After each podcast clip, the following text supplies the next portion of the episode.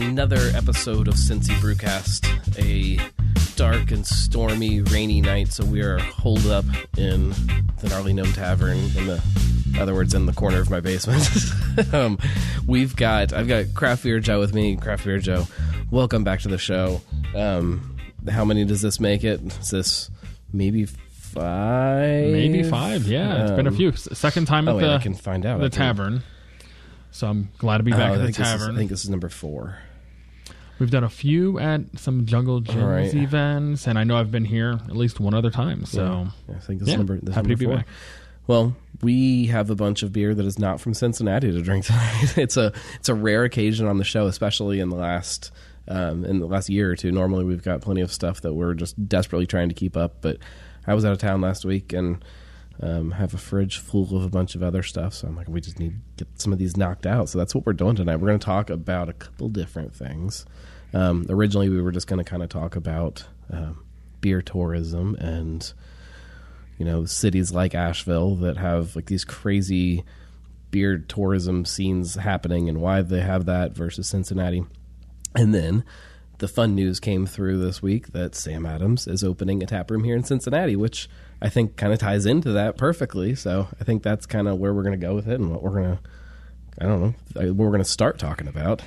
Yeah, it was exciting news. I think anyone that knows beer and anyone that knows Cincinnati has wanted a Sam Adams tap room for years. It only made sense every time I drive by. I think, oh, I really wish they had a tap room here. I wish I could go and see them. well, Uh, so the tap room is part of, and I don't have the name of the development sitting in front of me. It's uh, the Urban Sites Project, something like that. Um, it is a multi-use development right there on Central Parkway with apartments and um, I think another restaurant may be coming in in addition to Sam Adams, possibly. Um, I haven't done enough research on the actual um, development to know for sure, but it's it's going to be crazy. It's going to be good for them. You know, more apartments right above another brewery, so it's you know built-in audience right there. Spreads the brewery love in over the Rhine kind of across the whole swath of the area now. Yeah, it's been It's- interesting with Over the Rhine growing, expanding, and getting revitalized. That so much of it was south of Liberty Street for Right. those that know Over the Rhine, but Moerlein Malthouse and Rheingeist are north of Liberty Street near Findlay Market. So they really didn't get as much attention as far as the Over the Rhine feel and what's been happening the last couple of years. And I think this is just another layer to what's offered up near Findlay Market. Well, yeah, I mean, I, when when Rheingeist decided when they opened and people started talking about where they were going, I was, "Man, I'm not, I'm not going. Over, it's not even safe to walk there. I'm not going there, and and it's nice to see how much that's changing and how much it's evolving. They just built some kind of keg tower thing out in front of Rheingeist for your Uber car to stop at. So there's like an Uber pick up and drop off location. Like it's just like lots of cool things like that for people to go over there and drink, which is what we need to do. Uh, we've got a bunch of stuff here. Some burial beer, a couple burial ones. We have, of course, a New England IPA. Yeah, you have to have one of those. Uh, saison. We've got a wheat wine from Triple C in Charlotte, a sour ale with green figs from Unknown, and a mixed culture saison from uh, Blackberry Farms in Tennessee. So we have one non-North Carolina beer with us, and I do have. Um, well, if we are deciding on something a little bit heavier, I've got a um, a Bigfoot aged in red wine barrels from Sierra Nevada, which we definitely need to talk about. That was by far the star of my trip was stopping at Sierra Nevada. Well, let's. What do you want to drink? Let's dig into it because, of course, we have to do From the beer fridge. the reason we do the show. Um, what do you want to start with? Yeah, it sounds like you have a lot of some funky stuff that you brought back, which is a lot of fun. So maybe we should start with something like that. Uh, we were just talking about the Unknown Brewery We that were. I'm familiar with because I've been there once before myself. So I think, and I have not been to nearly all of the breweries in Charlotte yet, or I don't know that I'll ever get to all of them at this point. But um, from what I've been to, I think that this is my favorite brewery in Charlotte. Is the unknown. what's great about Charlotte, and it reminds me a little bit of Cincinnati in this way, is it's one of those cities that's easy to get around in. I think it's easier than Cincinnati. Yeah, every and everything. When I was there, you know, you could visit two or three breweries, easily back Right. to back because they were so close together. Uh, sometimes right next to each other. So, um, and they have the the Noda area, the Right. north of Davidson area, which there's a couple breweries up there. Uh, so yeah, Charlotte's got a great beer scene right now. Well, when we were we were we stopped at the unknown specifically because they were doing their 4.5 ish party, which is um, they do half anniversary parties to celebrate their their their first um, kind of bottle, their big sour bottle release that kind of happened a little later than they wanted it to. Um, and this one also kind of coincided with the big the debut of their expansion that they, which I guess we can talk about in a second, but so we we stopped there first, and that was our full intention that we knew we were going to go there. Everywhere else was kind of just on the fly, and we were drinking there. and We finished all of the, the beer tickets that we bought, and we said, "Are we staying here and get more? Or are we going somewhere else?" And we was like, "Oh, let's go. Let's go somewhere else while we can." Uh, where do you want to go? And I said, I don't know. You know, I was, a Wooden Robot. I've never been there. I don't. I don't know where anything is in Charlotte. And they're like, oh, that's perfect. It's right there. and you just you you could have walked over there. Um, and then from there, we went somewhere else that was just down the street. Like it's just these little pockets of breweries where Cincinnati is. There are pockets, but it's pretty spread out. You you are getting an Uber to go from one to another a lot of times. So it was neat to see how kind of different that is versus Cincinnati. Yeah, Did you try this yet? I've not tried it. So sour ale with green figs. I don't even know if I've ever had a green fig before. I, I know what fig Newtons taste like, and that's my complete. Uh, that, that's that's as much of a fig experience as I have. I'm gonna assume it won't taste like a fig Newton. You never know. Fig Newtons might taste like figs. I, have you ever had just a fig? I've never had a fig. so It definitely smells nice and funky. They so they they took um, and fermented half of this, I think. In let me look it up here real quick. While I'm, oh, I didn't put that on there.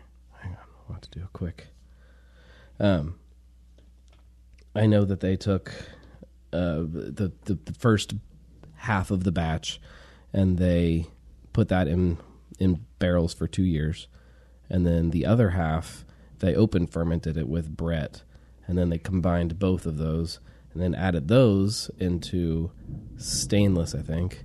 Sorry if you guys can hear the thunder in the background. into stainless with the green figs, and then re-fermented it again. Um, I don't know how long that was, but so it's it was two batches of beer done a little differently, and then combined, and then taken from there. yeah, they really uh, took their time with this one, and you can really taste it as well. I'd imagine this. You know, we're drinking it relatively fresh, but it would do a lot of cool things over time. But it's it's drinking really good right now. Oh yeah. It's not as it's not as overly tart and and and crazy as I thought it was going to be from the aroma. It's actually kind of smooth and crisp and fruity and that's really good. Has a little bit of a dry finish, which I really like that in a sour. I think it cleans up well.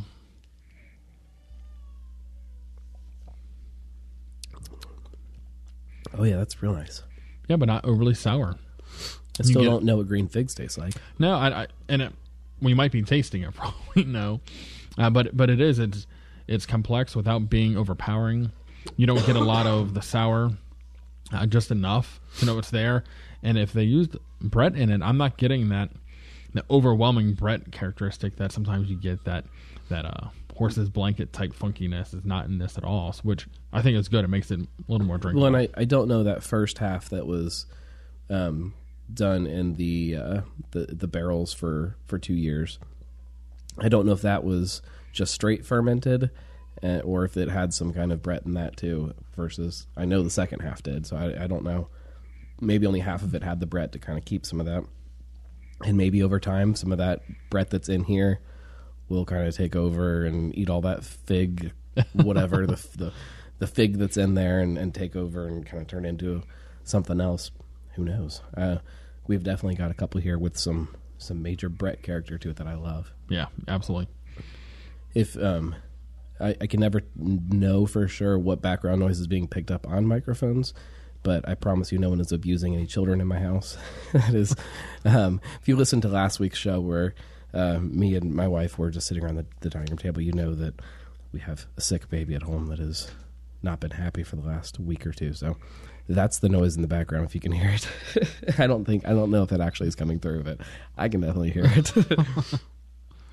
no child abuse, I promise. So, unknown really has some great marketing, and I follow them on social media just because of their marketing. Their logo is a question mark that's made out of hops, and it, it's just this kind of fun play that they're unknown. You know that they're the unknown Right, brewery right. that everyone else is trying to you know, make a name for themselves and everything like that. And they kind of are just making fun of the whole idea that everyone has these like over sophisticated names anymore. Well, when we were down there, we were talking to my brother lives down there. and We were talking to one of his friends. I'm like, oh, where are you guys going tonight? Maybe I'll meet with you guys. And Chucky said, Un- unknown, and then we don't know where else. and I just kind of laughed, and I'm like, that's that's when I appreciate the naming of a brewery because unknown, and we don't know where else.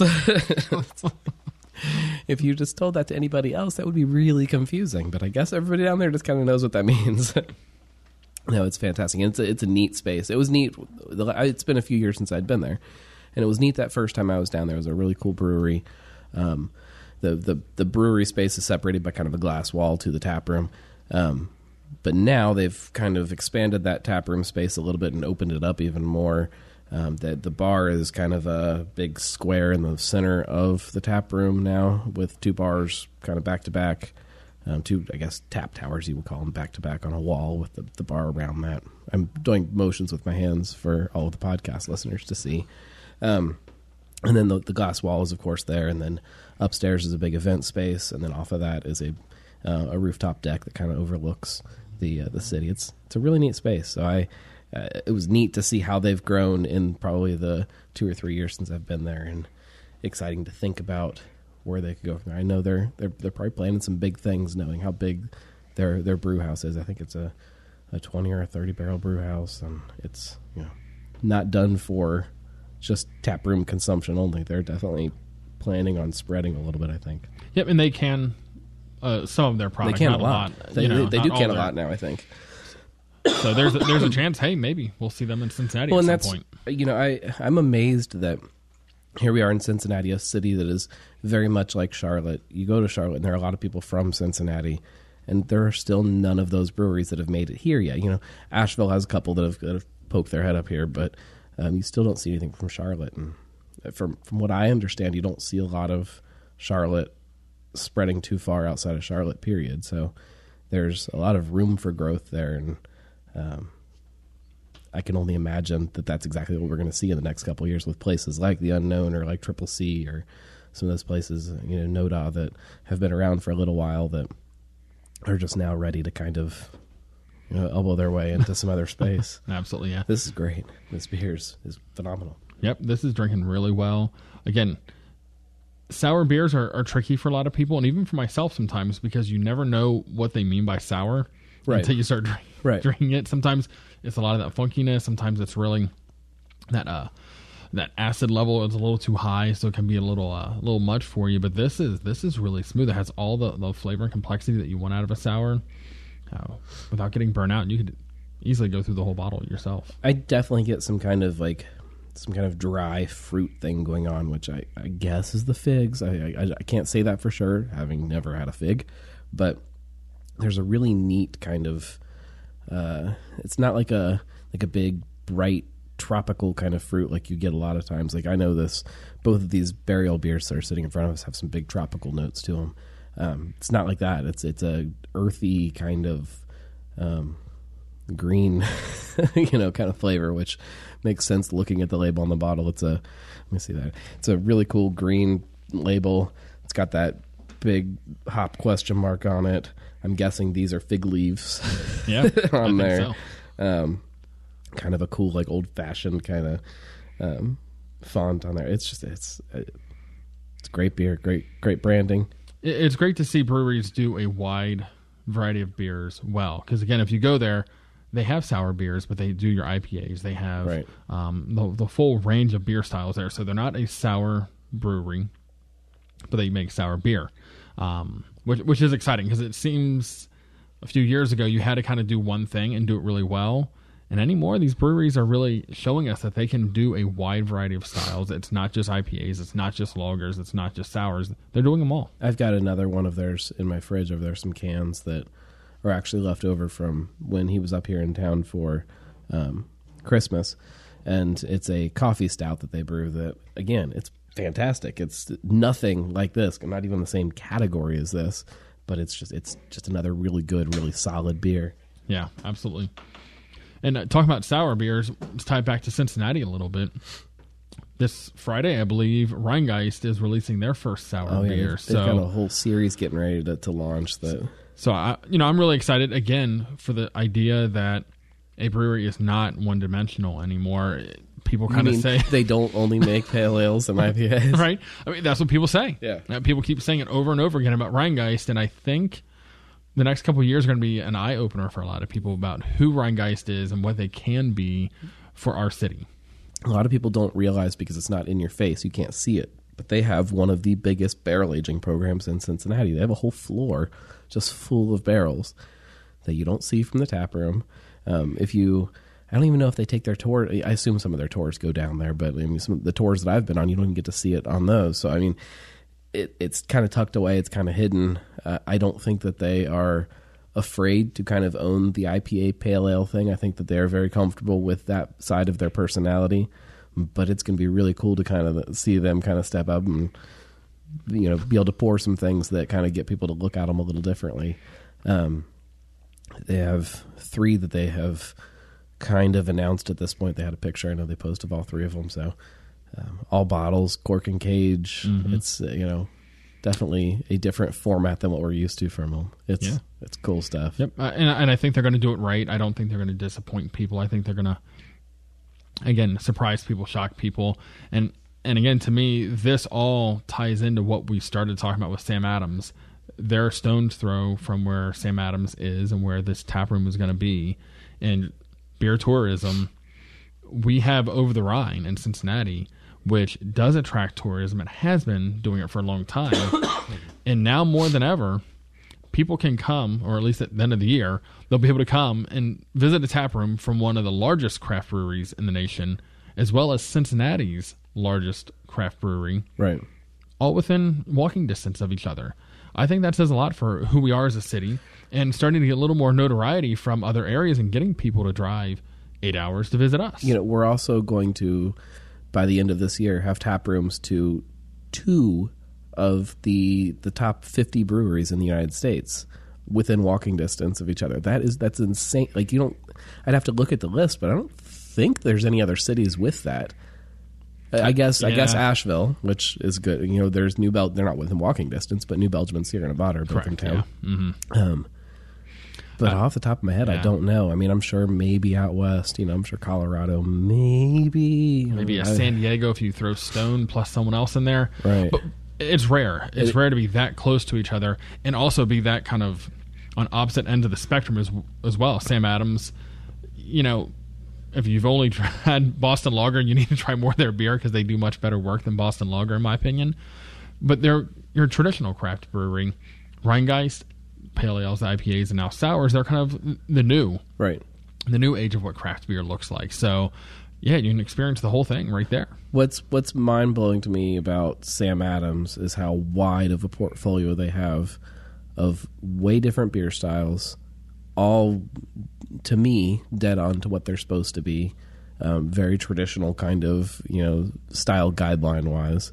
Um, just just really well rounded as far as what a brewery can be, and a lot of people don't realize that because you skip over it sometimes on the shelf for the unknowns or the burials or whatever it may be that are in your face and, and shiny and, and, and new. And um, I don't know this may give some people kind of a minute to take a step into a place and force themselves to kind of try some of these beers that they've looked over a bunch of times as well as to see some of the the offshoots that the brewery can take. They've got some really talented people there that are brewing and it's going to be exciting to see how they can kind of play around with it I'm also curious to who's going to run up this new brewer, who's going to be brewing for them, and um, that's going to be fun to watch. I don't know if they're going to send somebody from across the street over there and give them this space, or maybe they're going to start looking around here. Who- knows? Yeah, get some local talent in Who there. knows? Yeah, and there's a lot of speculation. A lot of people are saying, well, if they just serve their standard beers, there's really no value there. I don't think that's going to be the play at all. I think you're going to see a lot of taproom only offerings there. Uh, these tap rooms are great for marketing. They're great for building brand, but it's also a test kitchen. yeah, great, them. great experiment. You know, when um, I know Urban Artifact wrote a lot about when they did their collaboration with Sam Adams, how that process kind of came about. And one of the first steps was just brewing a standard New England IPA, which Sam Adams had been working on for a while. So they basically wrote back to Boston and said, "Hey, we're working on this collaboration," you know, and then they sent beer from Boston that they had been working on back here to Cincinnati to kind of play around and look at some of the flavors that they were doing and then kind of go off of that from from what I understand after reading it. So there's definitely lots of tests that happened in the the nano side up there in, in Boston that I'm yeah, I'm assuming are going to happen here. I don't know how big the brew house is in the the smaller Boston kind of test brew pub. Um, but I think it's pretty small. I think it's closer to like a five or seven barrel range. I think. Um, so this may be like a step up from that, kind of this weird tiered kind of size wise across the country and these other spots. It's know, it's kind of neat. I think it's fun. I think it's filling a huge gap here in Cincinnati of something that is comfortable but also kind of trendy to get people to go to. Yep, and they picked the right location. And and again, we talk about people visiting Cincinnati, that is a name they're going to recognize. So when they pull up Yelp or Google or wherever they're trying to find out where to go, they're like, "Oh, we want to visit some breweries while we're here, but we don't know which ones are good." And they see Sam Adams and they see there's a few others that are close by. It'll be comforting. Uh, I know myself. If people are coming to Cincinnati and they're going to be downtown, a lot of times I rec- recommend the Moerlein Lager House for Oh, yeah. them to go to. It's beautiful. The food's great. They have their own beer plus guest tabs on, so you really couldn't ask for anything more. And I know they're going to have a good experience there because it is more of the brew pub style. Uh, you know, I'm not going to send them to a hole in the wall where I, if I don't know they're going to really appreciate that Right. hole in the wall. So, um, yeah, I think it really gives us some credibility for who we are as a, as a beer city. Well, and uh, there's also this whole segment now of craft beer drinkers that are growing into craft beer now that are just coming into drinking age or whatever it may be that don't have the relationship with Sam Adams that even some of us do. You know, when when we were all you know becoming drinking age, there was not a lot of craft beer around. Sam Adams was one of those things that you did see at places, and you probably drank a lot of Sam Adams as a young craft beer drinker because there wasn't anything else to drink. So, um, I think some of the newer craft beer drinkers may not have that same experience with the brewery because there are other options and there's lots of other shiny new stuff that is made down the street from you. So you know it's it, it's going to be an, a, a fun kind of change to watch that relationship with drinkers, especially here in Cincinnati. It's, I think it's good all around. Even if they, you know, you said I don't think they're going to have just their standard styles, which I don't either. But even if they did, I still think it would be a good thing. I still think that it would be a, a fantastic success because some of their normal stuff people just don't get to try. You know, that absolutely right, there's a lot of stuff that only comes in those big variety packs and stuff that. uh, I mean, how how often do you go and buy one of those variety packs? It, it you know it's not your go to. So it, it, even if that's what they, all they were serving up, it would be a fantastic thing and a great addition to Cincinnati. Yep. Yeah, I'm excited for it. And like I said, I think it puts some attention on us. Uh, we've got a lot of great breweries here that I don't think a lot of people outside Cincinnati know about yet. And I think we're starting to show up on people's radar. Like you talked about Charlotte and Asheville. Uh, there's other places that are getting a little more attention than I think Cincinnati does. And I, and I think this is just another layer to what we offer here that other places don't. Because a lot of people didn't think of Asheville until Sierra Nevada went in there Right. then all of a sudden it's like, oh, what what's this Asheville place? And you know, the people that are really in the craft beer were like, oh yeah, we've we've known about this for years, but it's just kind of like that little secret that everyone was Right. going down there to burial and wicked weed, went, you know, and, and getting beer. But then Sierra Nevada goes in and it becomes like a legitimate situation down there, kind of a similar. Sierra, Sierra Nevada and New Belgium. And New I think that yeah. that's the the thing that you know kind of gets missed is that there are two massive breweries and you know on either sides of of Asheville that are you know have been around forever. Again, maybe those beers that you might overlook on a shelf if you especially if you lived in Asheville, you probably didn't buy a lot of Sierra Nevada before they came into town. You know, you probably skipped over on the shelf. Same with New Belgium. You probably skipped over it a lot now that they're there, I don't know. Maybe you drink more of it. I, you know, I would, would have to ask somebody that lives there. I don't know if anybody actually lives there. I think it's just people that come there to drink beer. I have no idea how that works. Ninety nine percent tourists. I, I really, you know, what you know, uh, obviously this is going to be an opinion thing, but uh, you know, what are we what are we still missing as a beer city that that you know attracts that that beer tourism thing to you? What do you what do you think we're not figuring out if there is anything? You know, th- there are a few things that I think we struggle with, and we talked about one of them earlier. While I find Cincinnati to be easy to get around to compared to larger cities, we don't have a lot of brewery districts. We don't have those areas where there's three or four breweries in the same block or two. Um, even you go to Columbus, Ohio, and there's a few spots where you can park once and visit four or five breweries. Uh, we don't really have that here, so I think that hurts us a little bit. Um, I think what we also have experienced is uh, a really fast growth in the number of breweries we have compared to the size of those breweries. Right. So, a- again, you say Asheville. Oh, you can easily say, oh, there's Burial and there's all these. Other, you name four or five, and oh, the other fifteen or twenty kind of you lose track of. Right. Um, so I think that's kind of hurt us a little bit, and I think we need some of our big players to get a little bit bigger. And I think Rheingeist being in the top 50 in the U.S. helps put us on the map again. And we need some of our bigger players, MadTree, to continue to grow, have some widespread notoriety to help pull people in because. I don't know about you, but I don't think I'd visit a city just because they have a lot of breweries. I'd go there because I know they have a few that are really good that I've got to get to. And while I'm there, I'm going to visit two or three more. I, I almost like I I don't think that I would look at a city that eh, a lot of people would have to be talking about it to me unless I had had some kind of beer from that city to go there just for the beer. Like I would never go to um I don't I don't I can't think of a good example of it, but you know pick pick any random kind of mid-sized city across the United States and I'm sure there's some great like breweries St. in. St. Louis. St. Louis. Well, I mean, there's a really big one there, but you know, like a city like that where there are plenty of great breweries, and you look at it online and you see this list, you're like, well, yeah, I could spend you know a weekend there, kind of hopping around and doing my thing, but I don't know any of these. I don't. I don't know that it's worth planning a trip around this city versus another city.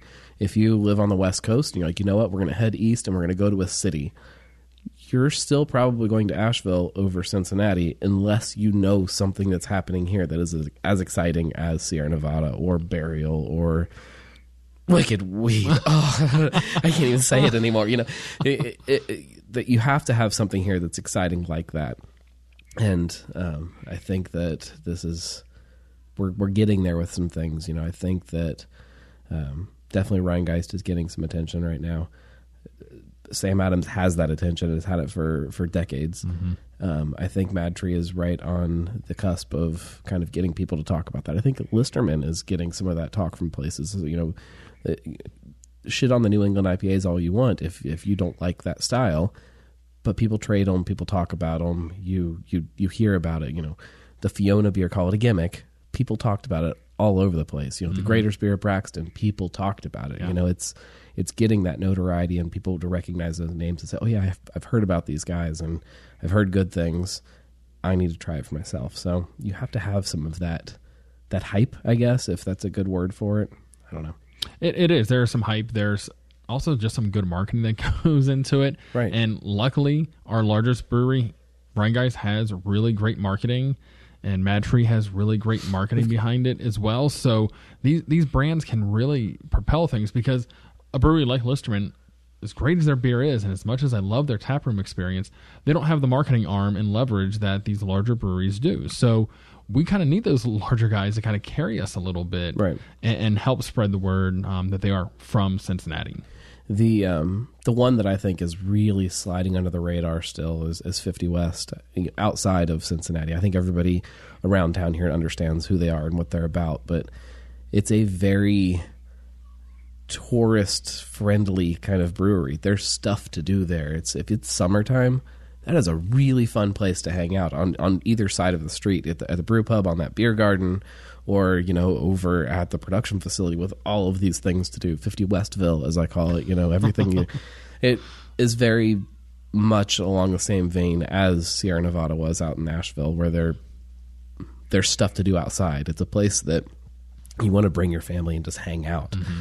and i think that a, a lot of our breweries have missed out on some of that. I mean, they, they're, they're definitely very fun places to hang out, but in a different kind of way. There's not a place that is as outdoor friendly. I think as a lot of people talk about the craft beer bubble, and, and we're obviously not there. And I think Cincinnati is is going to weather some storms pretty well because our community is really strong. But if there is a craft beer bubble, it's places like 50 West that are going to survive because they are more than just beer. Right. They really are. Uh, You know, I wrote about them recently, and um, talking to Bobby, the guy has so much passion for his Oh, yeah. community first and beer second. And, and I think that shows in everything that they've done and how they've grown and what they do. The fact that they're on a, a bike trail and you can just go out there and rent a bike and bike around Well, you, for you a while. they're on a bike trail, they're on a river. You can rent a canoe, and now, you know, they are. If you are in that sort of uh, community, I guess, if you were a, a biker or a canoeer or a kayaker or whatever it is, there's a whole now line of breweries that are growing around that. You can jump in the, in the river on, in your canoe at one place and go to three places in an afternoon, and like that's that's fun stuff that you can't do everywhere. That doesn't exist in a lot of places. That somehow, as a city, we need to find a way to market that, and we need to find a way to show everybody else that that's here. You know, it's not necessarily up to a brewery to try to tell people in San Diego that Cincinnati, you need to come here because here we are, we're a five barrel brewery on a river.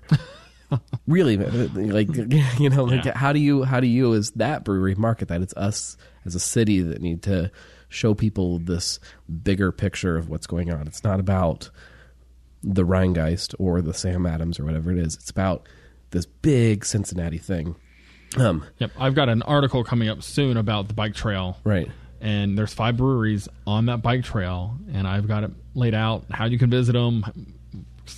I haven't done it, but my opinion on how Right. you should do it and, and, and what you can do. I, but but I will be two, more than happy, hours. As, as everybody knows, I'm more than happy to get some drivers, and I will go to as many breweries in a day as I can. I don't know that I'm biking to all of them in one day. Not all 50. Bobby's been trying to get me to join 50 West Running Club for a very long time, and I'm uh, there are some things that I will definitely go out on a limb and try. I don't know the running and biking and like hopscotching, whatever it is that may give me a heart attack. I don't know that that's one of the things. One day we should do a, a podcast from 50 West, go up to Little Miami at least. I think it's maybe, half an hour bike ride. I can do I can do a canoe Yeah, because yeah, I can just down float. river. I'm in for that. That would be the very first podcast from a canoe. We've done one from the brew bus. We have not done one from a canoe yet. Maybe we need to make that happen this summer. Um, we need to talk about another beer before we take a break. And since we're both already drinking another beer, we should talk about that beer.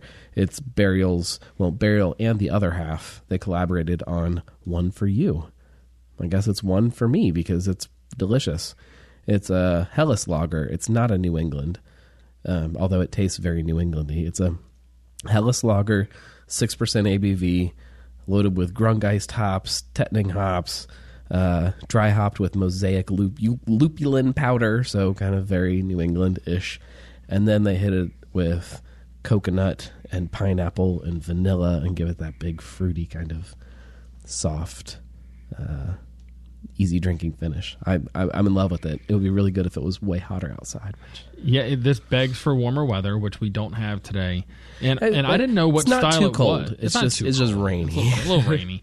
I didn't know what style this was when I started drinking it, and I kept thinking, "What's this finish? I- I, don't know this finish." And it's the lager finish. Right. It's really clean. It's crisp, which you don't get from the IPAs, Right. whether they're New England or or West Coast or whatever you're drinking. It has that clean, crisp finish. It's, It's- really good. there is definitely a snap at the end that you don't get from the New Englands, which I almost think I enjoy something like this more than most of the New Englands that I have because it has some of that.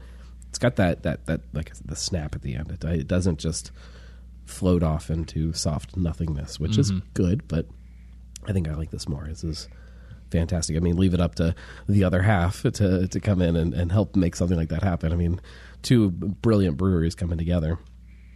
Um, their brewery description's pretty fantastic. I, I don't know how much you know about Burial, how much you've looked into them and read some of their stuff. They're a little out there. um, the brewery description says recognition of the palatable Penchant for more, a once beautiful lager beer led up a path of mayhem, aged upon pineapple, coconut, and vanilla beans, and dry hopped with mosaic lupulin powder, made with the obliging team at Other Half Brewing. That's some good writing. when um when we we stopped at Burial, my wife had never been. I had never been there before either, but I definitely had some of their beers. We uh, we pulled up in front of the brewery. It's it looks like a shack. I mean, in the nicest way possible. it is like a like a tin building with like goat horns and skeletons strapped on the outside of it. The I think the door handles are like uh, uh, what is the, the the Sith? You know the the, the what are the the you know the the sickle kind of thing. You know what I'm Oh, talking yeah, about? yeah. The, Yep. um, it, like very goth y, I guess is a good way to describe it. You pull up my wife, is like, what, what, where are you taking me? Like, there's, you know, that place right over there, like literally down the street, is owned by Anheuser Busch. We know it's going to be nice and clean and oh. family friendly, and they'll probably have pretzels. And, and, and I said, no, no, no, you got to trust me on this. You know, and we went in and. It's kind of looks still the same on the inside. Like I, it's not a dirt floor, but it might as well have been a dirt floor. You know, lots of things hanging around and very dark and kind of dingy and um she walked up and she looked at the tap board. She's like well those sound interesting.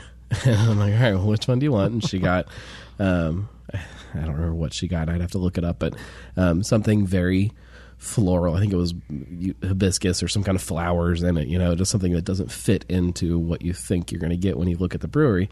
And she tried it. She's like, man, this is this is really good. This doesn't fit into any of this at all in my head, and everything on that tap board is like that. It's lots of saisons, lot, excuse me, lots of uh, New England IPAs, lots of fruits and flowers, and uh, you know, light, delicate flavors in this atmosphere that doesn't you don't think that's what you're going to get. It's just such a such a fun place, you know. It doesn't you know?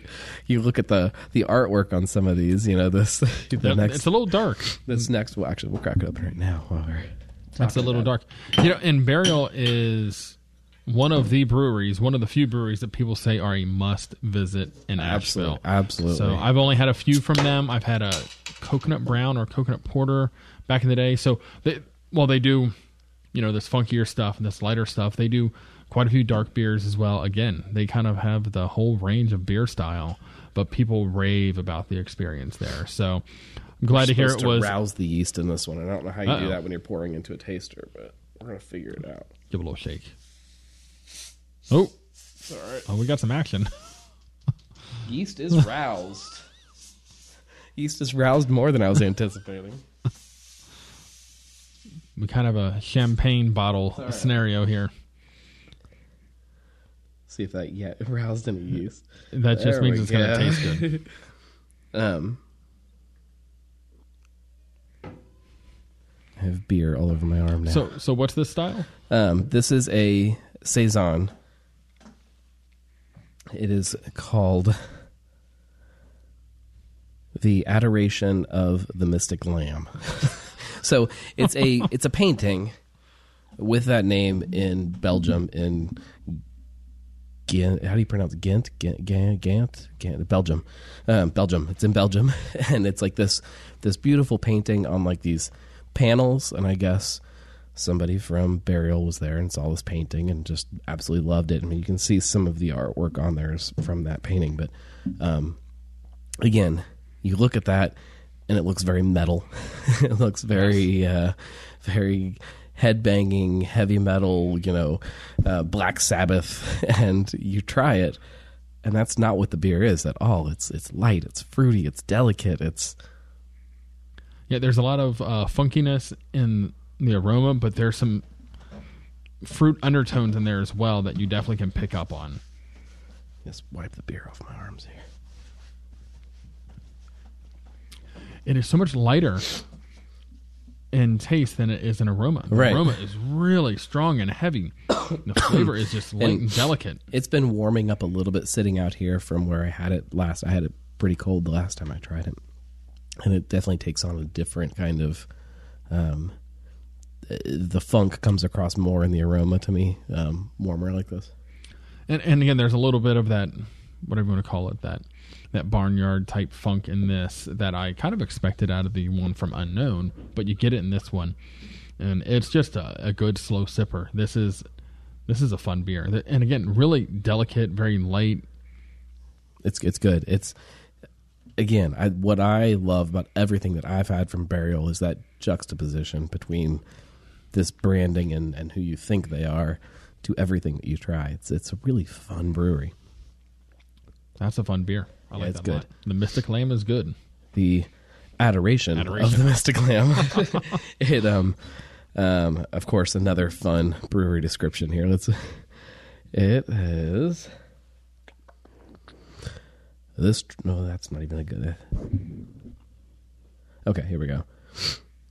It's going to be a two-parter because you have to read the description from uh, the well, all right. So the description says this tropical fruity juice bomb is brewed with a base of two row, golden promise flaked wheat and oats, and dry hopped liberally with Citra, Cashmere, Blanc, and Southern Cross hops. Beer is fermented with 100% Brettanomyces and bottle conditioned with fruit nectar to present a beautiful hop aroma with a developed true Brett flavor.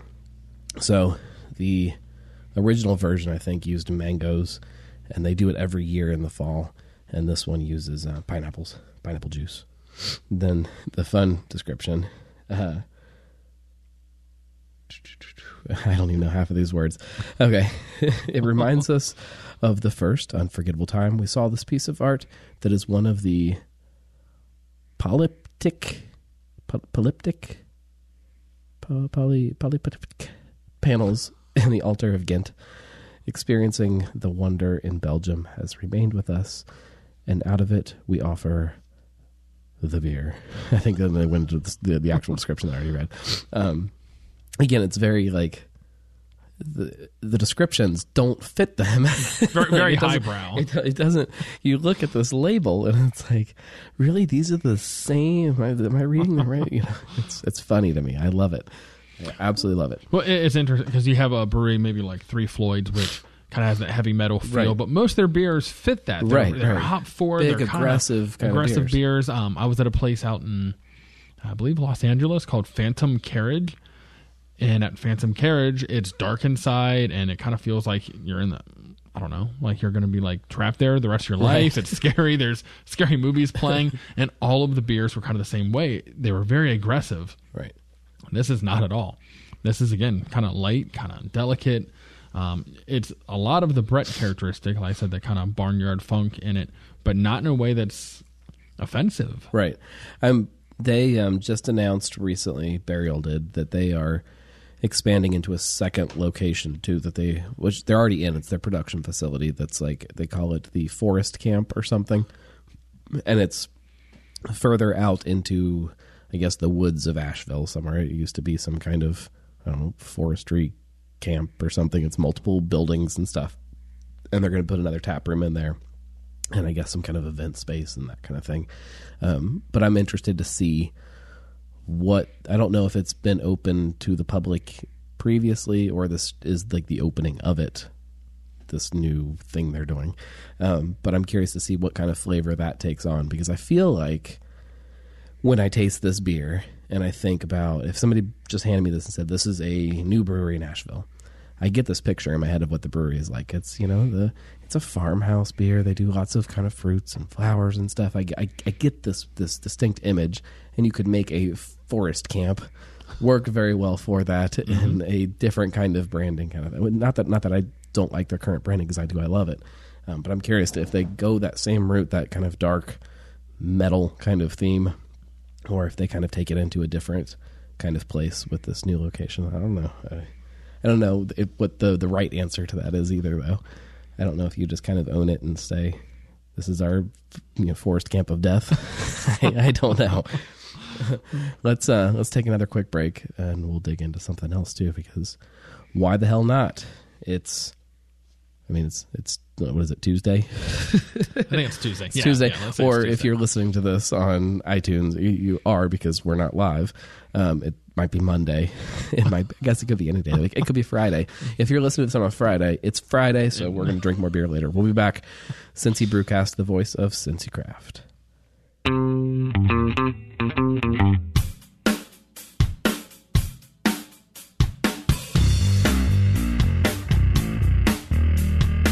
You know, there's no need to be uptight. beer, beer is about having fun the dream the dream is definitely the fact that we went from home brewing in a garage to where we are today right that is that is the dream where we go from here we're gonna we're gonna continue to figure out as we grow um, we uh, and we don't know the answer i don't know the answer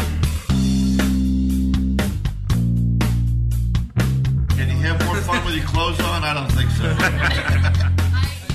You're listening to Cincy Brewcast, the voice of Cincy Craft. This is Steve Shaw. This is Eric Bosler. Hi, my name is Gamal Nagy. Hey y'all, this is Sean Willingham. This is Brett Coleman Baker. Hi, I'm Scott LaFollette. Hi, this is Evan Rouse. Cellar Dweller Craft Beers. Darkness Brewing. Rivertown Brewing Company. Municipal Brew Works. Urban Artifact Brewing. Blank Slate Brewing. Braxton Brewing Company in Covington, Kentucky. In Cincinnati. In Northside. In Hamilton, Ohio. Bellevue, Kentucky. Mar, Ohio. You're listening to Cincy Brewcast. Cincy Brewcast. And you're listening to Cincy Brewcast. The voice. The voice. The voice of Cincy Craft. Hi, this is Mike Stokes from Cincy Brew Bus. Cincinnati's craft beer scene is growing, and we want to take you to those locations. Here at Cincy Brew Bus, we love to introduce people to craft beer here locally in Cincinnati. We have an amazing craft beer scene. We have lots of routes to choose from and a lot of different places we can visit. Cincy Brew Bus is Cincinnati's premier and original craft brewery tour. We're the number one rated tour for breweries on TripAdvisor. We're the number one rated food and drink experience on TripAdvisor and we're also the number two total tour overall on TripAdvisor here for Cincinnati. At Cincy Brew Bus, we provide a VIP tour experience for the novice and for the expert craft beer drinker. We like to take you out, show you how the beer is made, tell you about Cincinnati's rich brewing history, and at the same time, have fun, do some trivia, and drink some locally made, fresh craft beer. I look at I look at the Bud Light drinkers out there as a you know a forest to be harvested. They're all out there and, and they don't know any better yet, but they will. You don't you don't ever hear somebody say, "Yeah, I used to drink that craft beer crap," but I, I went back to my Bud Light. You don't hear that, do you?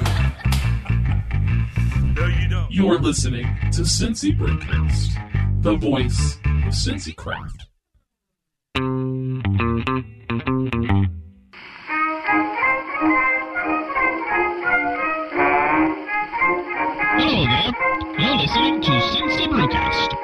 Craft.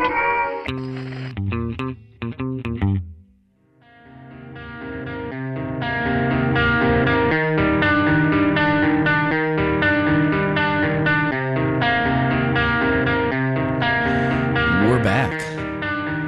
Not live, but live for us from the Gnarly Gnome Tavern. Soon to be the home of the new Cincy Brewcast Studios. I say soon, but I don't even know if it's going to get done by the end of the summer. It's I know where it's going to be. The space is there. I think all the equipment is purchased. I just need to dig in and do some construction now. It's a not a huge room, and I know it's going to be echoey. So I, I've I've thought about a couple of these shows that we were doing from here um, that to do them in that room to kind of just put the table in there and uh, well no because I know as soon as I get in there it's going to be echoey and they're going to be fighting all that in post production so there's a lot of things that have to be done in there before the new studios are born but this works I think it sounds Yeah. okay Yeah. if you're listening Sounds and this good to me. sounds bad tell us tell us uh, send me an email But say it nicely. yeah, say it nicely. CincyBrewcast at gmail.com. Seriously, if you ever want to like tell me anything, uh, you send me an email, cincybrewcast at gmail.com. Tell me on Twitter. Um, send me a message on there, Facebook. Um, we, you know, let's let me see if I've got a phone number. Um, I don't know it off the top of my head.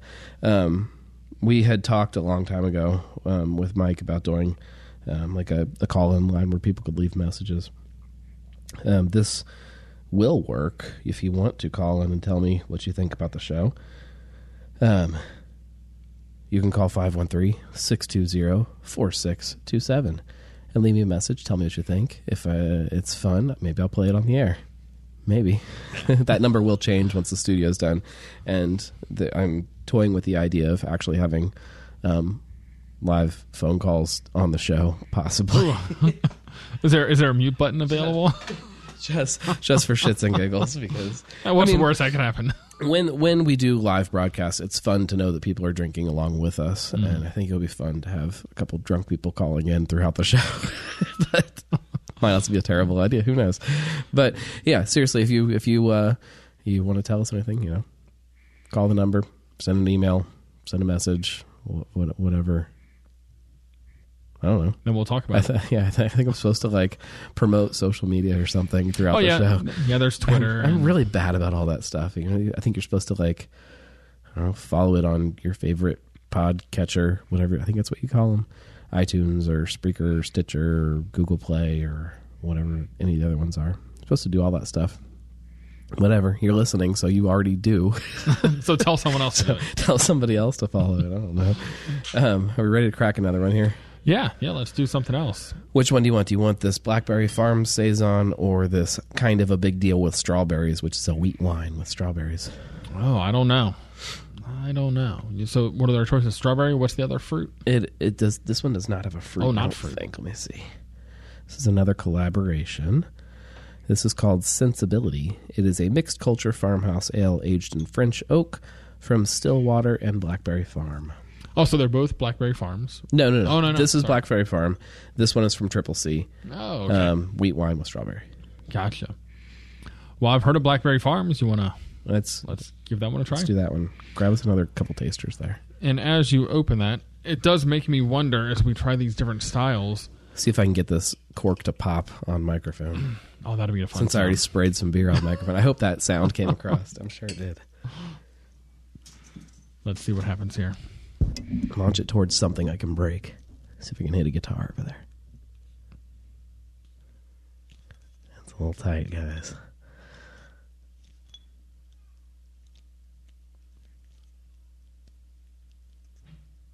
Saison is typically pretty high fermented, so carbonation wise.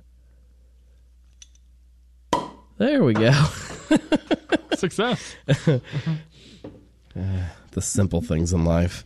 So, so we've had some unique styles tonight from Charlotte and also, I guess, from Tennessee, which makes me wonder what beer styles do you think Cincinnati is missing? Because we That's a have good question. just about everything right now. One I think locally, oh yeah, we've got sours, we've got this, we've got that, but but I don't think we have a Helles Lager like what you got from Burial. Uh, that saison from Burial as well.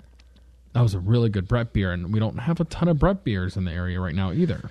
I um, and I think it was whenever we had the Artifact guys on the show last time. We talked a lot about Brett beers, and they focused on them a little bit more, like last year and the year before, I think, than they are this year, because they said that people just don't care about them. It's kind of I wish I had their actual quote in front of me to tell you what the, how they worded it, but um, they don't sell the way that the the the the, the more traditionally uh, sour beers do. The funky doesn't translate over to the the sales side, I guess, which maybe that's part of our issue here in town is that we haven't grown as much as drinkers to encourage some of these things that can happen in a place like Asheville because they're a little further ahead for, of us as, as beer drinkers go. May- Mhm. Maybe that's it. I don't know.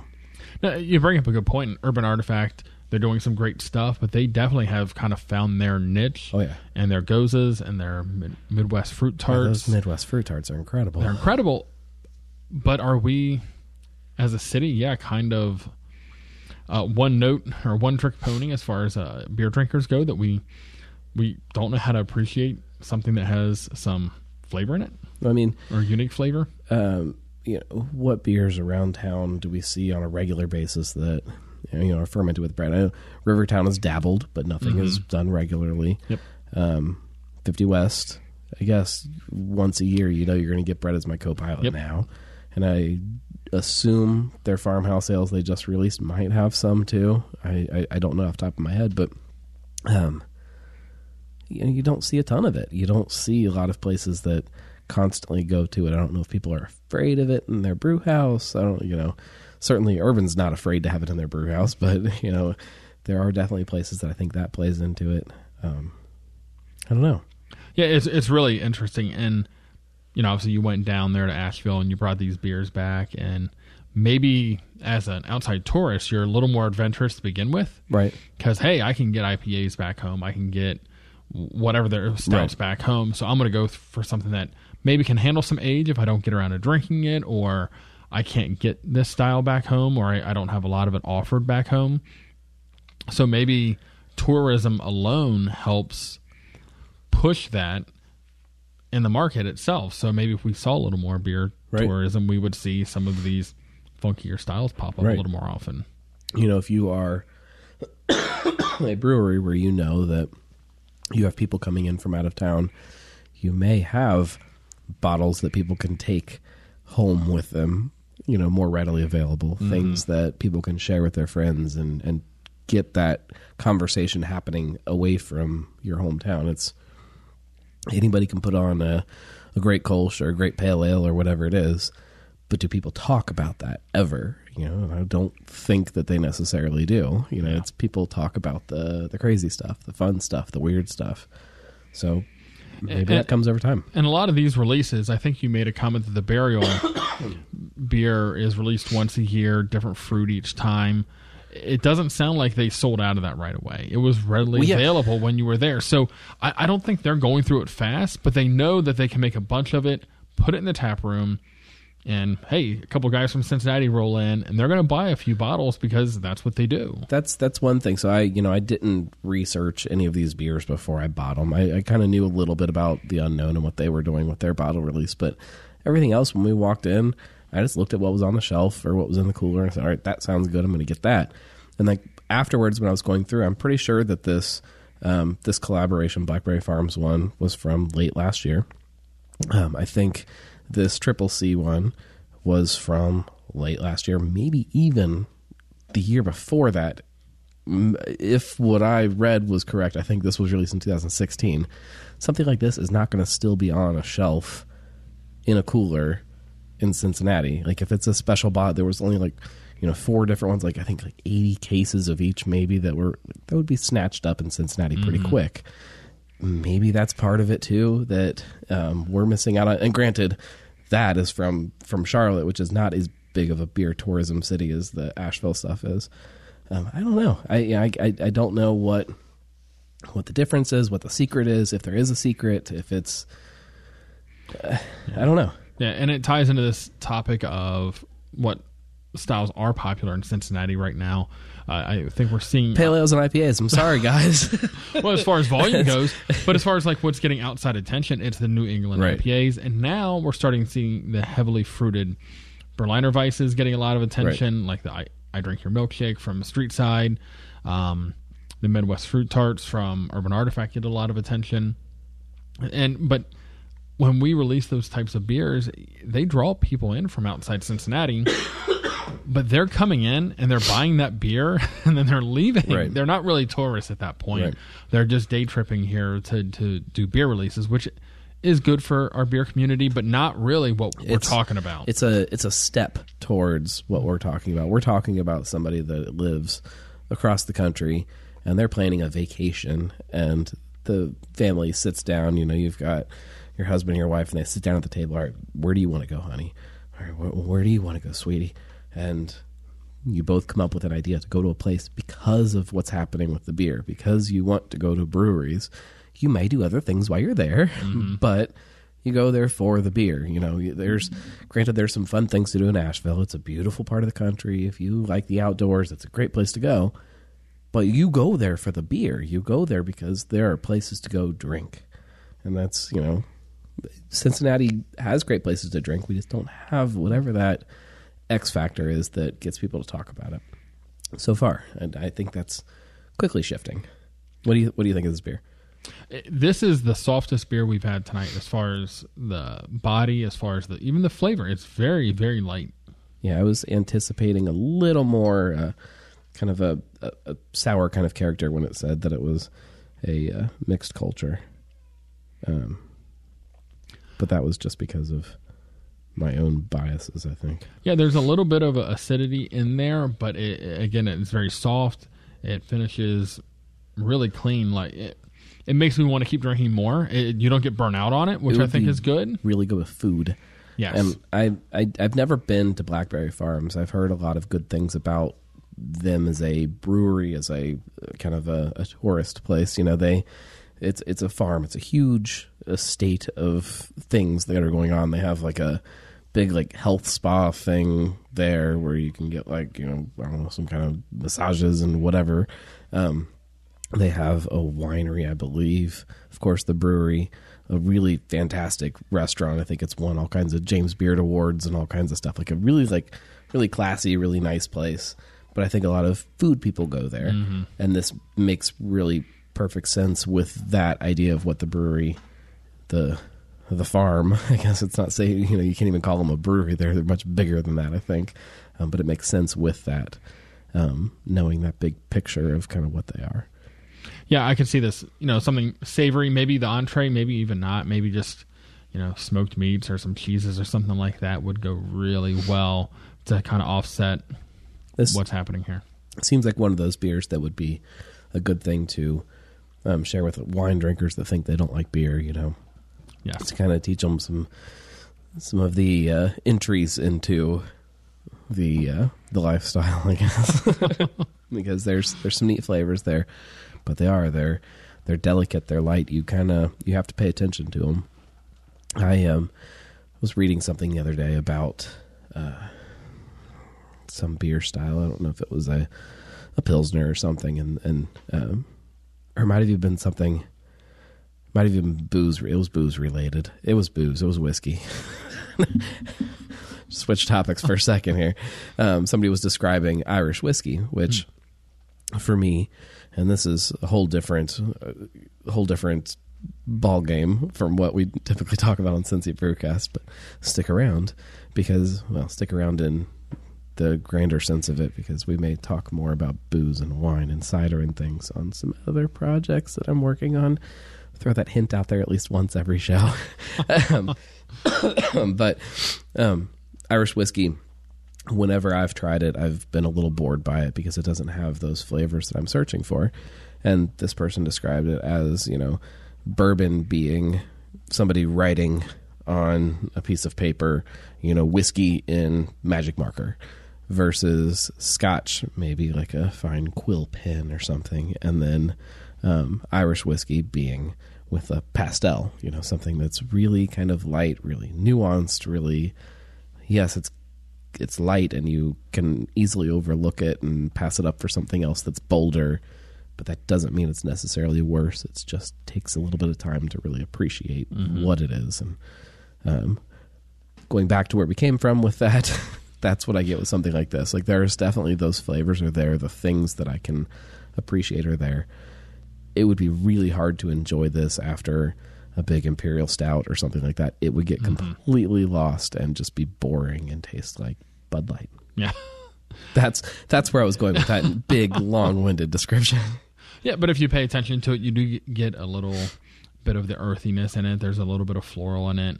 Um, and like you said, I think paired with the right meal Oh, yeah. at the right time, you, this might be your favorite beer of all time. It's just the right time and place for yeah, it. you, you get this served at the right temperature. Even something as basic as like a nice like summery salad or something sitting outside in the sun, you crack this open. Fantastic. I think it would I think it would hit right on that that perfect point. But Maybe a salad with some citrus in it of some sort. Yeah, yeah, yeah. yeah. That'd go really well. Now, it sounds like a place I want to visit, though. I've always been interested by it. It's somewhere in Tennessee. I don't know actually where it is in Tennessee, but but I bet the name of the city is not going to help me. Walland, Tennessee. Yeah, Nope. don't know where that is. Let's say it's kind of close to Nashville. It's somewhere between Knoxville and Nashville. It's somewhere around there. It's in eastern western Tennessee. it's somewhere. It's a good guess. Um, let's see if I can get this next bottle open without a knife because it is wax dipped. Oh, Oh. see now that brings up another conversation we need to talk about. When you wax dip your bottles, I know it is probably way huge of a hassle to do this. But these little strips that you can put under your wax that make it so I can open this bottle without a knife. I wish everybody did that. So, so waxing the bottle, what ninety percent presentation, ten percent for those that are gonna I don't know. it.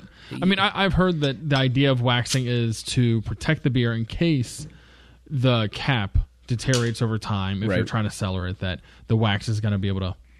you I've know, also heard that prevent that's a bunch of oxidation. BS, and it doesn't actually matter. That it's the, the oxidation. It's gonna happen either way, It's going to happen no matter what. So it looks cool, and I think we all pay more for beer when it looks like that. So kudos to them. So this is kind of a big deal. That's the Is name of the beer. I don't know how much of a big deal it is because I don't know that much about Charlotte's beer scene to say that this is something that you can't just go and get off the shelf normally. Um,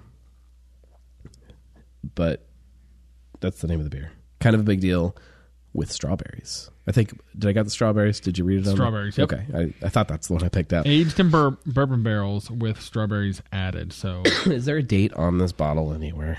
I haven't checked that today. it's a much lighter color than I anticipated. Oh, yep, here we go.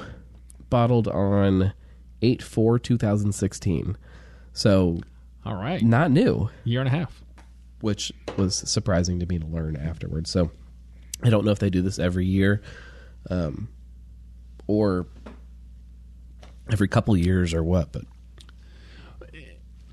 And when it comes to beer styles, I think certain beer styles kind of get neglected because people don't know anything about them. And I and I will say I don't really know a lot about wheat wines. I know very little about wheat wine. and I think that hurt this beer and its sales probably because I've taken a sip and this is really good. So, kind of the story behind why they did this. Triple C does a lot of barrel stuff, a lot of big. They've got this big pretzel stout that's fantastic. They have a lot of big, dark, heavy beers. Really good stuff. But that was for a long time all they had on their barrel side. And since the barrels are so important to them, they just kept going over and over. we need something in the summer. We need something in the summer. And this was what they came with. With it is a wheat wine, something they could still put in barrels for a while, but that would still drink really light and easy in the summer. It's an imperial honey wheat wine. Um, the barrels, for the most part, are bourbon barrels. They did do a couple that were so with this release in 2016. They did five variants. Um, they did a mango rum barreled version. They did the strawberry. They did a blood orange.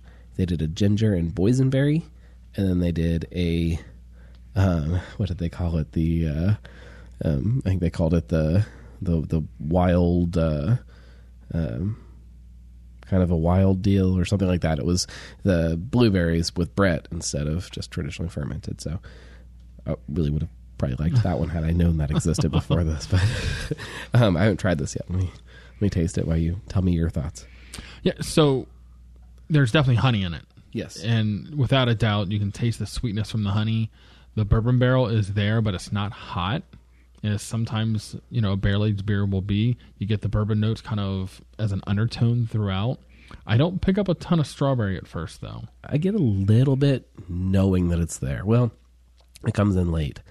Um, but again, this was bottled in August of 2016, so I'm sure some of that has fallen out and gotten faded away. You know, Yeah. a, again, had I known, that, I I don't know if I would have picked this up off the shelf if I had known it was bottled in 2016 because the strawberry sounded good to me. It does. Well, and I think this is a beer. as a style and see if I can find anything. I bet this it. beer is deceivingly high in ABV because it doesn't taste like it's high, but I See if it's feel like there. wheat wines are often eight to ten percent. Well, it's nine point two percent. So yeah, it doesn't drink like a nine percent beer. It drinks closer to seven or maybe six and a half to me. Yeah. Um, yeah, it's got the bourbon notes in it, which makes you think that it could be high in alcohol, but it doesn't feel like it at all. All right, we'll look at the BJCP guidelines, even though I'm not completely sold on the BJCP as the end all be all place to find your beer information. I think it's inherently flawed, but all right. Oh, that's under. Sorry, guys, it pulled up and the more I drink of it, I do get a little bit of strawberry, but it's kind of like an unripe strawberry, kind of a, a green strawberry in a way, kind of a seedy strawberry. so this is not from the BJCP, although it could be from the BJCP. It is. It's just a different website. All right. The description for a wheat wine for anybody that does not know, and this is going to be pretty long. Um, the aroma, hop aroma is mild and can represent just about any late hop aromatic, moderate to moderately strong bready, wheaty malt character, often with additional malt, honey and caramel. All right. Light clean alcohol aroma may be noted. Low to medium fruity notes may be apparent. Low levels of diacetyl are acceptable. No. The Weizen yeast character, banana clove, is appropriate. So is this is this fermented with some kind of German wheat? You know, yeah, it sounds like it's maybe related to a Hefeweizen. we need somebody that understands these things to talk. I'm so terrible. If they use a yeast that's similar to like a Hefeweizen, that I would assume that's where the banana and clove would come from. I don't necessarily get that from this one, but there's a lot of other things going on. This doesn't tell me what types of things are typically used to make it. I'm I'm curious because I don't get any of that the at all. The only other wheat wine that I can think of is Pilgrim's Dole from New Holland, and it is also aged in bourbon barrels.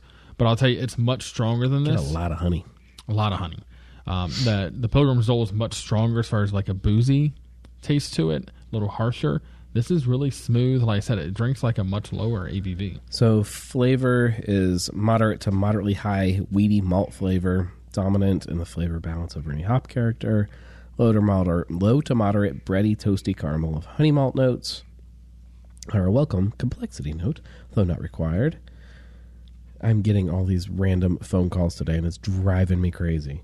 Decline. Don't they know we're doing a show? uh, da, da, da. Yeah, none of this helps me really understand what the, the beer is. Ingredients typically brewed with a combination of American two row and American wheat. Style commonly uses 50% or more wheat malt.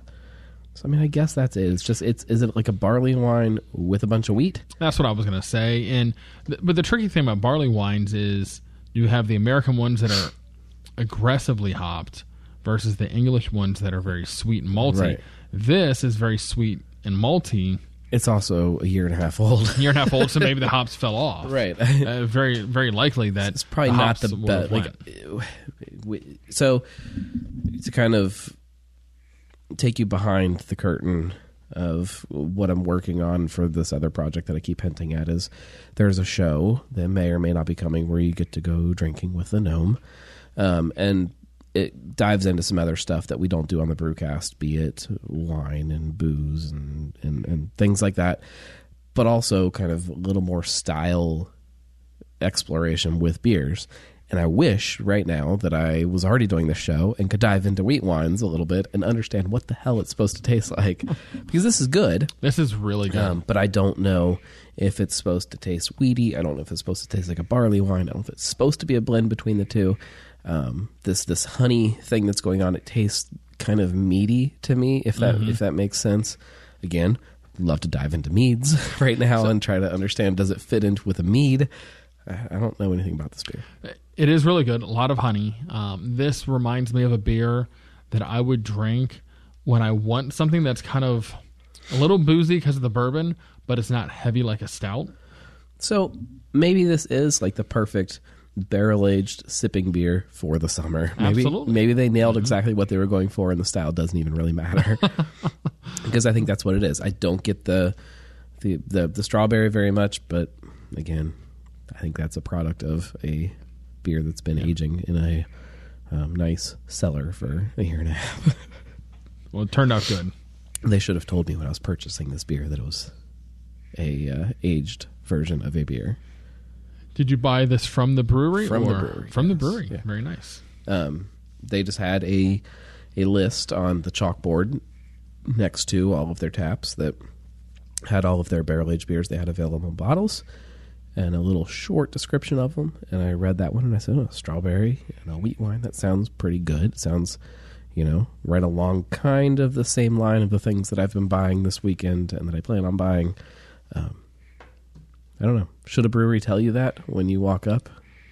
You, you know, the experience at a tap room uh, varies, and I think they should have said some, something m- minimally said how good of a decision it was that this was their anniversary beer Right. or this was a special There's, release there's only beer. a case of these that exist anymore. you know, Yeah, yeah. like hey, oh, you're really lucky. You know, these have kind of been a slow mover for us, but it's a great beer that we released back in 2016, and and these this is where it started, and this is where it's at now.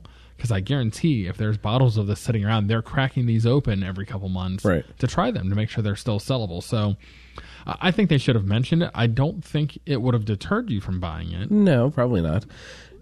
had they presented it in the right way. I um, it's like if this had been a bottle that had been released in Cincinnati, I would have known as a beer drinker here in Cincinnati what that beer was that it had been released in, you know, mid to late 2016. That it was going to taste differently than what the description on the bottle or online or on their chalkboard kind of described it as. I would have known that because I kind of I knew I know what's going on around Cincinnati. I think most craft beer drinkers do. If somebody walks into, uh, you know, uh, Brink Brewery tomorrow and sees their um, their Armored Heart sitting on, a, on on on the bar, and they say, "Hey, we just found four bottles of this coffee Armored Heart." Granted, it's actually still drinking just fine, but if it had been a year from now, Yeah. you know that the coffee is not going to come through as much as it did when it was fresh, um, because you live in Cincinnati and you watch these things. I guess most of us do. But going back to the beer tourism thing, there's something about that too of kind of playing to people that may not have ever been to your brewery before. And uh, do we do that here in Cincinnati? Were they doing that in Charlotte when I bought this? I don't know. I, you know, I have no idea. But again, about our local beer scene, it's rare that I walk into a brewery and they have bottles of anything sitting there, let alone something that's been there for a year or so. Right, right. So, is it that the demand is so high that it sells out fast, or is it that we're just not catering to that market? I don't I- know. I don't know which one it is. I, I don't either. I would love to. I, I I know that just in the in the reading that I've done, each of these variants had eighty to ninety cases of them, um, which is how many bottles there are. Twelve, bombers in a case. I mean that's But nearly a thousand. yeah. I mean that's that's that's fairly high for a bottle release. Especially if there's five, so there's almost five thousand barrel or uh, bottles. Right. I mean that's that's a that's a pretty good release. Mhm.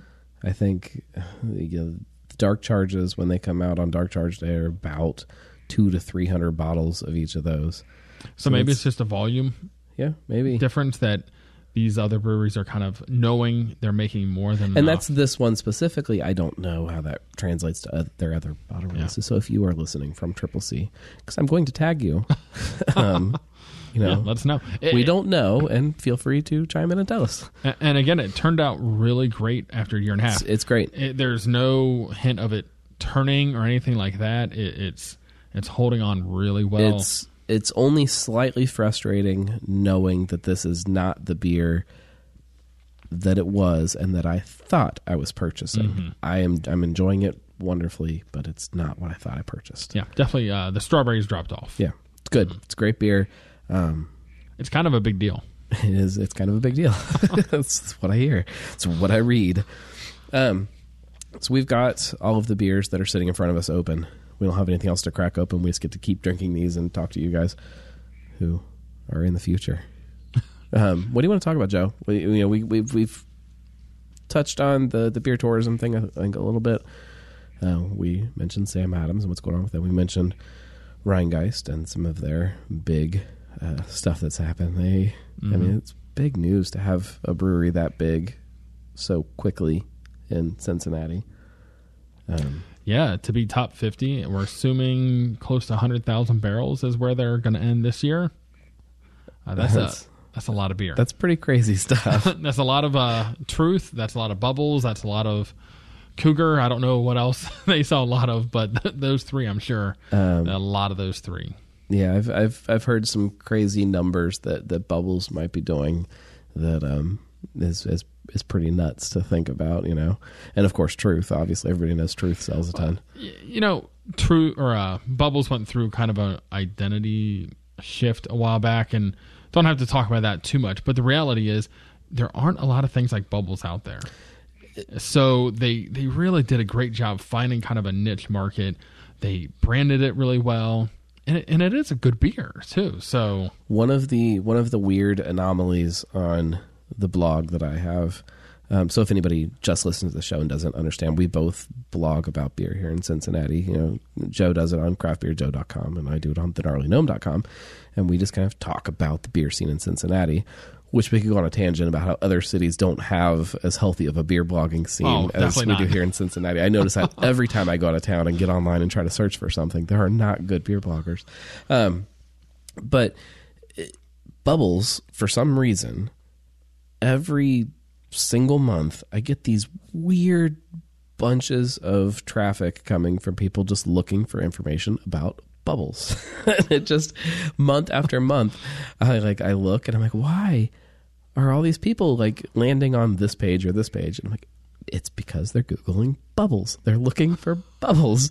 and I don't know if they are somehow like wandering there from searching for something else that's bubble related or if they're really looking for Rhinegeist bubbles. like, I guess they've never really cracked that code, but I get a lot of traffic to bubbles. yeah, I, I think it really is the beer. Uh, it's hit. It's hit a market. yeah.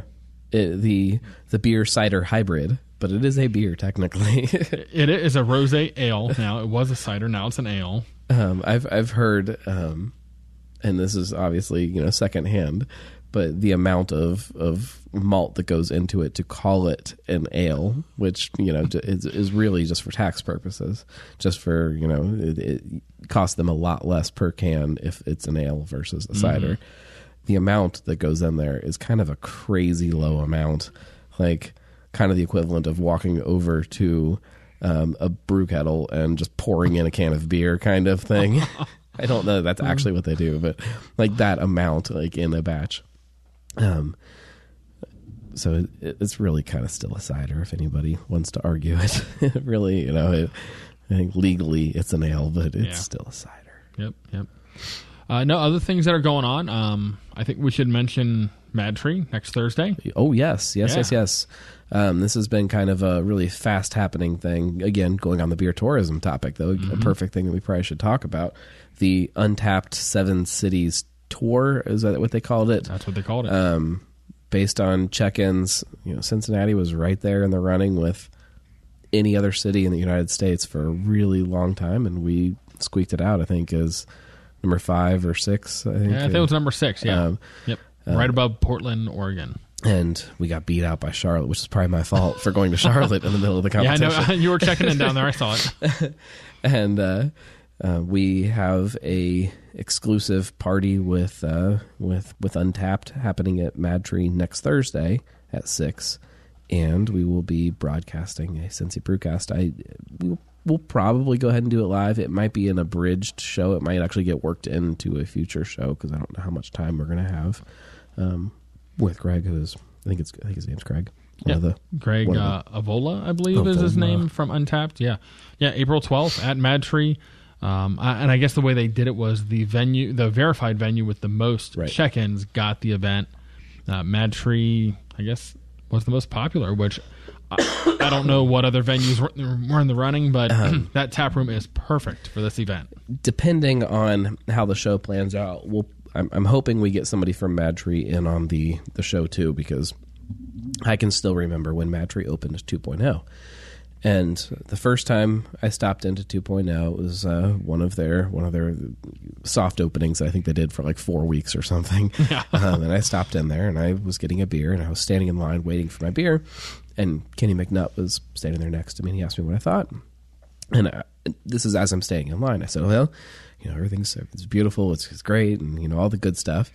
And then I said, "But from where I'm standing right now in line, I can't see both of these tap boards. I can't see what's on tap on both of these. He's like, oh yeah, but it's all on our website and everything. And I said, oh yeah, yeah, yeah. Like, of course. I said, are you guys ever going to, you know, go the Untappd route and get, you know, a verified venue on the tap so everybody has it right on their phone? And his answer was, you know, probably not. No. you know, we don't need to um, go with Untappd. We've spent enough time doing this on our own end. Why would we do it with them? And that is a question now that I really want to ask of what changed you, your mind? And are you happy now that you did to show that you are now the most popular Untappd venue in Cincinnati and one of the most popular Untappd venues in the United States? Like that's Mhm. that's that's got to be um, that's got that's got to be a little make you a little happy and a little bit of a, uh, you know feather in the cap, I guess.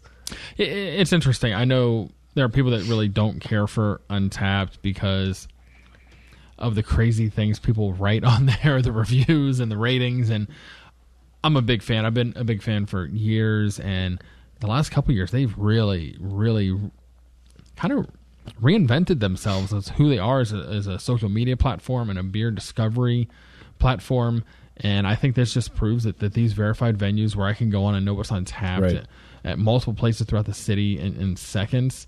You know, as a beer geek, as somebody that really wants to try unique beer, there's nothing better than knowing what's going to be on tap before I get there and I know what I'm going to order. You know, well, even you know, it used to be people thought of Untappd just as a way to see what your friends were drinking, Mhm. and it still is that very much. Yeah. But it really is a place that you can immediately jump on, look at all of your favorite places, and see what beers on tap.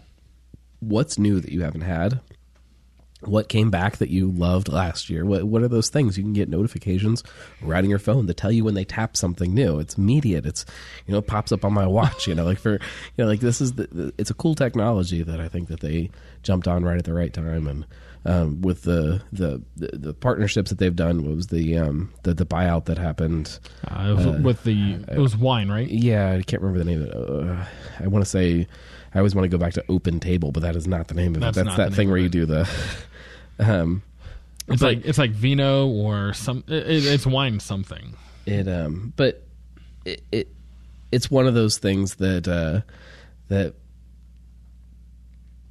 fixes a lot of issues with beer if that makes sense you know beer is was not a very online friendly um, hobby you know Mhm. you- it- yes it's very social in that the people that you're sitting around with you get to share it with them but there was never a good way to pull that into the online universe and they figured that out great and i think that in this last year some like i said the, the, the partnerships that they've come up with have only improved that and it's really crazy to think about where it could go from here as more and more places and people adopt it and work it into their normal everyday life. It's fun. It is fun, and again, it's more about beer discovery now than ever before. And for the breweries that do a good job on there, as far as describing their beer and listing out their beers appropriately, it helps people understand what they're about to consume, so they have a better experience with it. Uh, any of these beers here, reading those descriptions really did help us discover what was inside those beers. Absolutely. And Untappd does that for us without saying anything. The brewery can just list it once, and thousands and thousands, maybe millions of people get to read it before they drink it. There's Well, value there. And and I get some of the people that don't. I, I don't rate beers on Untappd. I, I check them in and I might write a description if I have enough time, but I don't put a rating on it. And I get why you would or would not.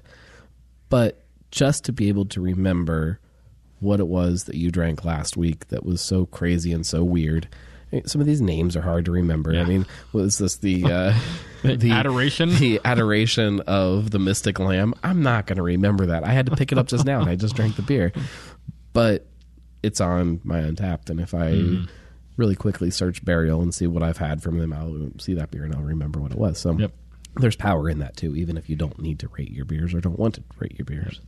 Yeah, so I'm really excited about that event. I think it says a lot again for Cincinnati beer tourism. Who wears a beer city? People that are listening to this are probably in Cincinnati, so they already know. But I think we really need to be a little more proud about who we are as a city, and I think this Untappd contest proves it. You know, I mean, we're and this was the number of check-ins, so we're up there with Chicago and Anaheim, which is L.A. and New York City. I mean, there's some We, big we were cities. a little behind them. yeah, but still, I mean, we we be, we beat out some very large Right. cities that Right. that didn't show up there. You know, I didn't see Dallas on that list. That's a big city.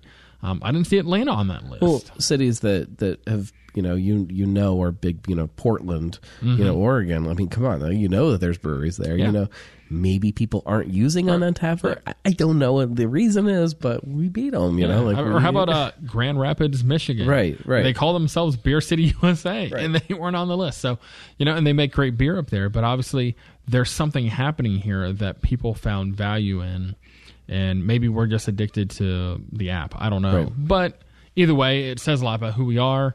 Um, it's a. I guess I found out today that this is, will be Greg from Untappd, his first time to Cincinnati. Oh, that's fun. So hopefully he at least plans an afternoon to visit more Oh, than Mad sure. Tree. I'm sure. Let's hope. So, um, yeah, again, all around, I think it's great for Cincinnati, and I think it's going to be a great event. And, and so, if you have any questions for Greg from Untappd, you know, fire them off in an email. Send them to me. Send them on social media because we will definitely be there next Thursday at some point. I don't know the time of the show yet. I don't know if the show is going to be live. I don't. I, I don't know when you will get it on your your your, your pod catcher. I, I don't know that any of that yet. But we are definitely there. We will be doing something. We will be talking to him. And um, yeah, if you have anything you want me to pass on or ask, send it, and I will look through it and decide on the ones that I can pass on. So if you hate Untappd, don't bother sending it in unless you have a good antidote about why. constructive Right. questions, right? Yeah. Um, I that's that's probably it for tonight because we are a little over time. An hour and a half show is an hour and a half show. Um, but it's the internet; we can do what we want, so I'm not going to apologize. Thank you what we guys. Uh, for listening. craftbeerjoe.com you know if anybody is not already following him and you listen to the show then I, I don't know what to tell you. You you are messing up. I think i hope that all of our listeners at this point know who you are and what you're doing and uh, follow you on all of the different social media. Um, you are very active on instagram and i think that's a that's a fun kind of medium that people either have been really into or just figuring out like there's no middle ground to it so if you all. are not on instagram follow craft beer joe on instagram um, thanks for doing the show Yeah, it was a lot of fun as always, and thanks for the beer. Of course. this is all stuff I can't get locally, so this is a lot of fun for me. So, um, yeah, it's been fun. like i said we will be back um, next week and and every week after that. I don't always know what the topics are going to be because it's always changing and um, who knows? Who knows? The schedule gets crazier and crazier. If you have anything you want us to talk about or any place that you want us to go that we are not going just get online and tell us and we will do our best if the brewery will have us we will be there. Uh, cincy brewcast the voice of cincy craft. Share it with all of your friends. See you next week. Thank you guys